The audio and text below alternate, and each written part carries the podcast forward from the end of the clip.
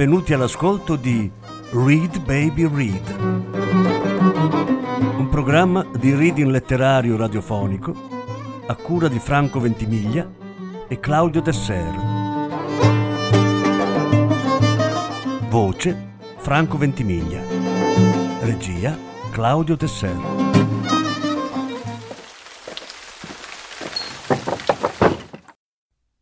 Alicia Jimenez Bartlett quando viene settembre. Dalla raccolta Un anno in giallo di Sellerio Editore. Lettura in più parti. Seconda parte. Riccardo Galvez era un uomo alto ed elegante. Non rientrava negli standard del padre di famiglia numerosa che si immagina placido e bonaccione. Era perfetto nel ruolo del dirigente d'impresa.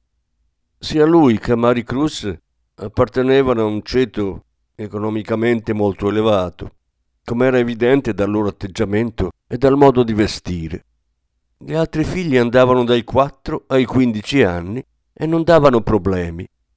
Una famiglia ideale trafitta dal dramma del figlio maggiore.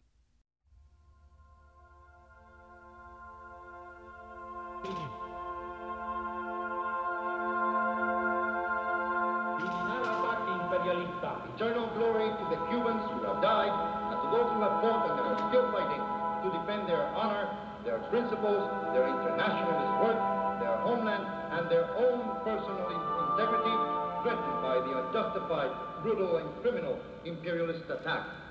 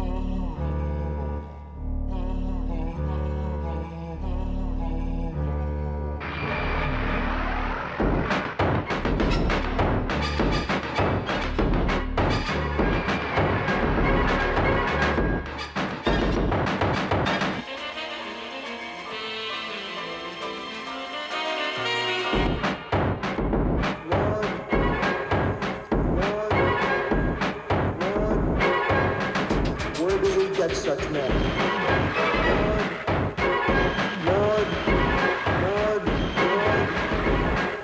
Where do we get such men? Citizens forces from neighboring Chilean nation and the United States have arrived in Grenada to protect lives and restore order. Your cooperation will ensure that peace and democracy are restored in the near future. So what happens now?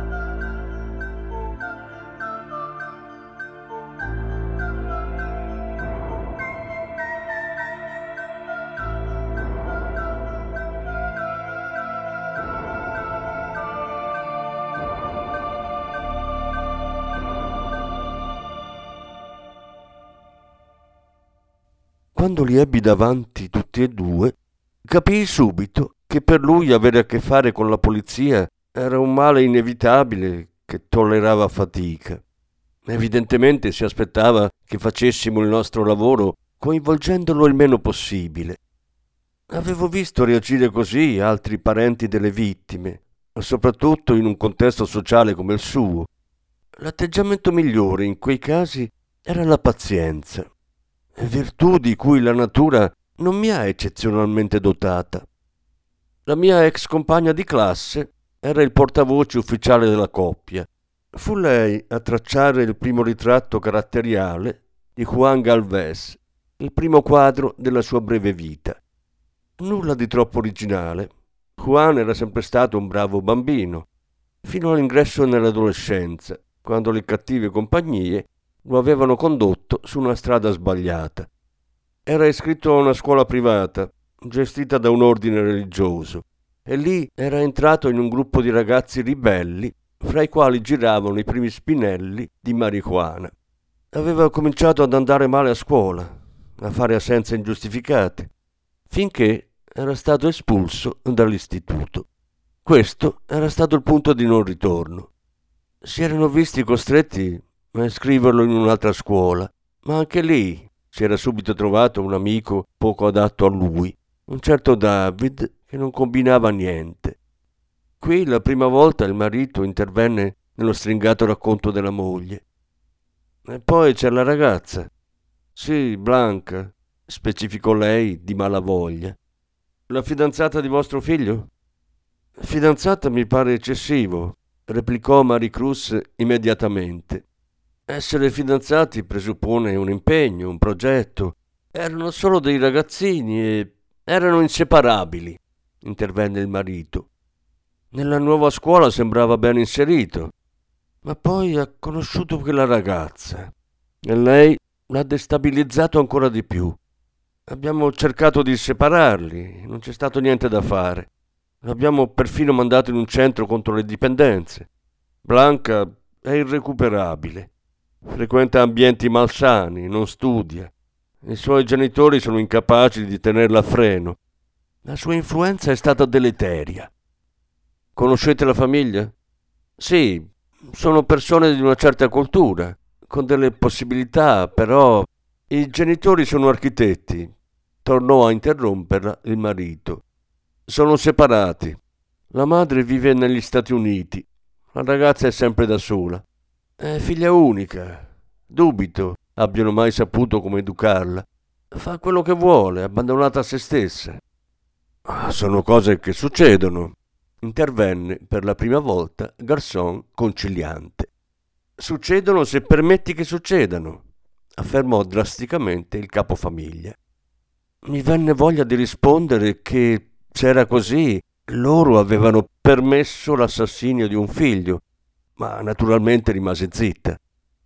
Quella visita era servita almeno a indicarci i passi successivi, parlare con Blanca e con quell'amico chiamato David. Se il figlio aveva altre conoscenze indesiderabili, loro non ne sapevano nulla. La storia del figlio traviato dalle cattive compagnie la conoscevamo già, la conoscono tutti, dalla notte dei tempi. David Carvajal era un compagno di classe nella nuova scuola di Juan. Si trattava di un istituto per ragazzi di buona famiglia, respinti dai migliori licei della città. Ci ricevette il preside.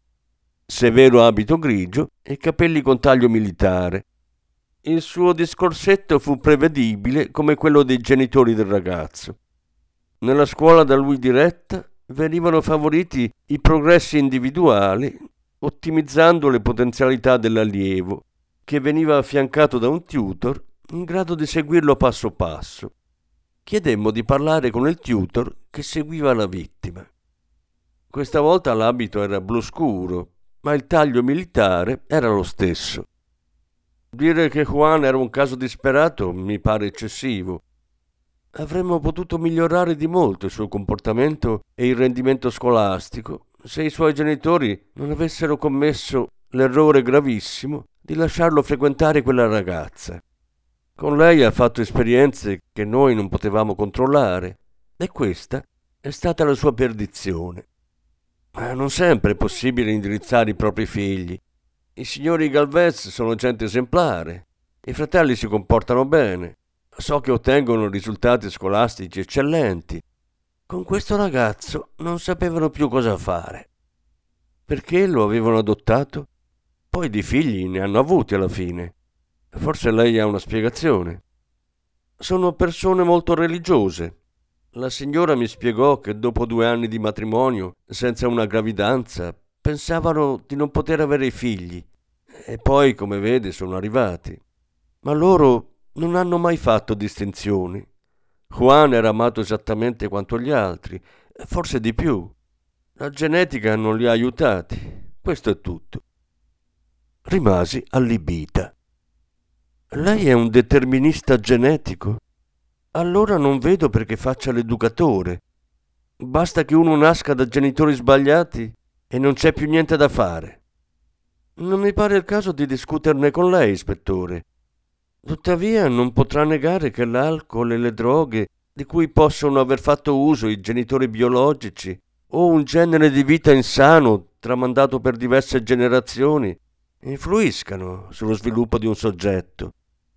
Temo che i genitori di Juan abbiano commesso un errore ben più grave che permettergli di uscire con quella ragazza, quello di metterlo nelle vostre mani. Lui non parve troppo scosso. Le persone con opinioni rigide, soprattutto se conservatrici ed estreme, sono abituate all'incomprensione, per fortuna.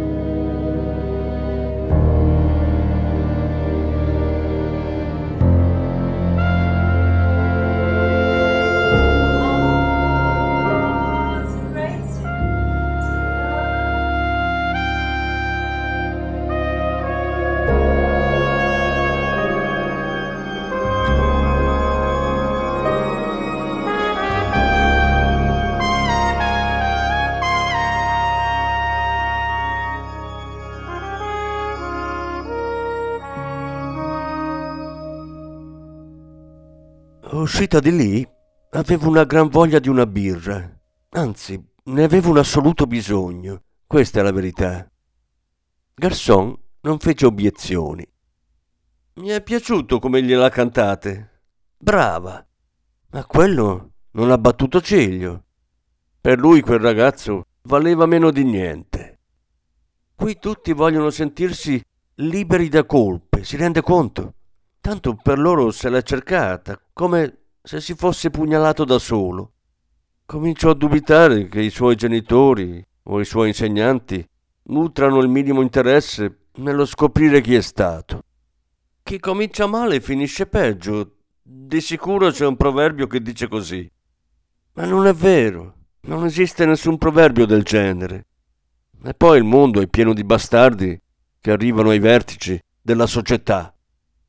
Garçon beve un coscienzioso sorso della sua birra, mi guardò con aria indifferente e mi chiese Ci pensa se indagassimo solo sui delitti in cui la vittima, secondo il giudizio della gente, non meritava di morire?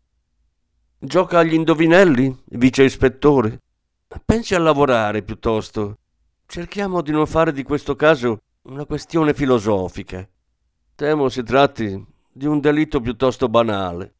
Un pusher, a cui Juan doveva dei soldi, gli ha rifilato un paio di coltellate in pancia. Ma ha sentito la narcotici e la Guardia Civile. Erano avvertiti già da prima. Stanno facendo il loro lavoro. Bene, mi dia l'indirizzo di quel David e andiamo a trovarlo. Spero che i genitori non creino problemi. Fecero di tutto per crearne, ma poi si stancarono di farci la predica su come trattare il loro fragile figliolo. A sentir loro era molto migliorato negli ultimi tempi e non volevano che un nuovo fatto negativo potesse intralciare i suoi progressi. Giurai con poco entusiasmo che gli avremmo usato ogni riguardo. Mi cercava che ci prendessero per delle bestie capaci di mandare all'aria l'equilibrio psichico di qualcuno per il solo fatto di parlargli. David faceva onore alla sua giovane età. Era magro, spilungone, impertinente e aveva la faccia piena di brufoli. Dovemmo fargli la stessa domanda tre volte prima che si degnasse di rispondere. Ma poi lo fece con un linguaggio francamente disinvolto. Juan era rovinato, stava male di brutto. Secondo lui ce li aveva tutti contro, i suoi, i prof, la gente. Ma è normale, ci spaccano i coglioni tutti i giorni. Fai così, non fare colà, ci aspettiamo questo da te, ci hai dato una grande delusione, questa cosa non va, quell'altra ancora meno. Tutti pensano che siccome i nostri genitori sono ricchi, possiamo fare quello che vogliamo. Ma sti cazzi, ci tengono il guinzaglio corto. Capisco il problema, gli risposi con una punta di cinismo. Sai chi frequentava Juan fuori dalla scuola? Se mi chiede della droga, io non so niente. Mi sarò fatto due canne in vita mia e non mi andava. Gli amici veri lui aveva solo me. Juan però era diverso riguardo agli stupefacenti. A lui piaceva distruggersi, ed è vero che ci dava dentro. È andato a infognarsi malamente. E poi non è che non sapesse come uscirne, ma è che non ci ha neanche provato. Quali sostanze consumava? Dove le prendeva? Senta, le ho già detto che non lo so. Gliel'avrò spiegato mille volte che era meglio che quelle cose non le toccasse perché rischiava di finir male. Qualche canna ci sta, qualche birra, non succede niente. Ma la roba chimica è lì che ti metti nella merda, quando non sei più tu a controllarla. E lui non ti ha dato retta. A un certo punto gli ho detto di non venire più a raccontarmi niente. Erano fatti i suoi se poi gli capitava qualcosa. Quindi, secondo te, se l'è cercata? In un certo senso sì. Un altro Pilato da aggiungere alla lista, pensai. Cominciavo a non capire se stavamo cercando l'assassino di Juan Calves per fargli scontare le sue colpe o per dargli una medaglia al valore. Per tristi che fossero i suoi amici e parenti, regnava il consenso generale sulla responsabilità della vittima nella propria distruzione. Io provo sempre pietà per le vittime, ma quella volta cominciai a provarne ancora di più. Juan Galvez poteva anche essere un poco di buono e un ingrato. Con ogni probabilità aveva disprezzato le opportunità che la vita gli aveva offerto. Ma santo cielo, alla fine qualcuno l'aveva preso a coltellate in pancia. E questo non era il finale previsto per una vita durata solo 18 anni. Decidemmo di seguire anche noi il vecchio detto chercher la femme, anche se l'età della femme in questione non era lontana dall'infanzia. Altri 18 anni di ribellione e malumori ci aspettavano in casa di Blanca Gonzales. Avevamo avvertito il padre della nostra visita e lui non ebbe nulla in contrario a farci parlare con la ragazza. Era un signore dall'aspetto normalissimo, con un look leggermente artistoide, e la sua reazione di fronte a quello che era successo mi parve la più umana di tutte quelle che avevamo raccolto fino allora. Terribile la morte di quel ragazzo, assassinato in modo così brutale. Siate carini con Blanca, ve ne prego, è molto provata. Ha attraversato un brutto periodo, ma ultimamente stava meglio. Vi sembrerà egoista da parte mia, ma temo una regressione dopo questa disgrazia. Non si preoccupi, staremo attenti. Juan era il ragazzo di sua figlia? Ispettore, so che passavano molto tempo insieme, ma non so a che punto fosse la loro relazione. Forse mia figlia si sentirà più libera di parlare con voi che con me di queste cose. Vi avverto che è molto arrabbiata. Con chi? Con il mondo, ispettore. Con il mondo. Questo è stato per molto tempo il suo stato d'animo prevalente. Ma da mesi non tocca più droghe. E proprio adesso si stava preparando al nuovo anno scolastico, con qualcosa che si può avvicinare all'entusiasmo. Spero che la morte del suo amico non la faccia di nuovo precipitare. Blanca ci aspettava nel piccolo giardino sul retro della casa. Aveva i capelli scuri e la pelle chiara. Era magra e molto bella. Ci guardò con aria altera e come unico saluto ci chiese Che cosa volete sapere? Adottai il suo stesso stile asciutto per rispondere. Vogliamo sapere chi ha ammazzato Juan. Deglutì rimase in silenzio. Garzone e io ci sedemmo su due poltroncine di vimini senza che nessuno ci avesse invitato a farlo. Finalmente rispose. Sono stata io. Né io né il vice ispettore prendemmo sul serio quella brusca confessione. Puoi spiegarti meglio? Juan non l'ha ammazzato nessuno si è suicidato.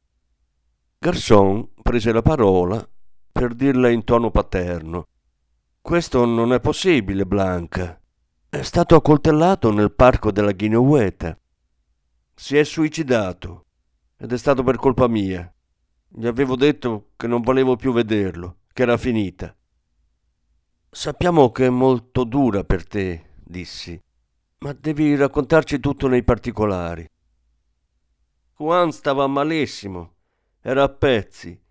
E poi io gli ho detto che preferivo non stare più con lui. Non aveva più niente per cui vivere. Quindi sono io che l'ho ammazzato. Ma Blanca, cominciò Garçon. Ma Blanca un corno! gridò. Feci un cenno al mio collega perché la lasciasse parlare.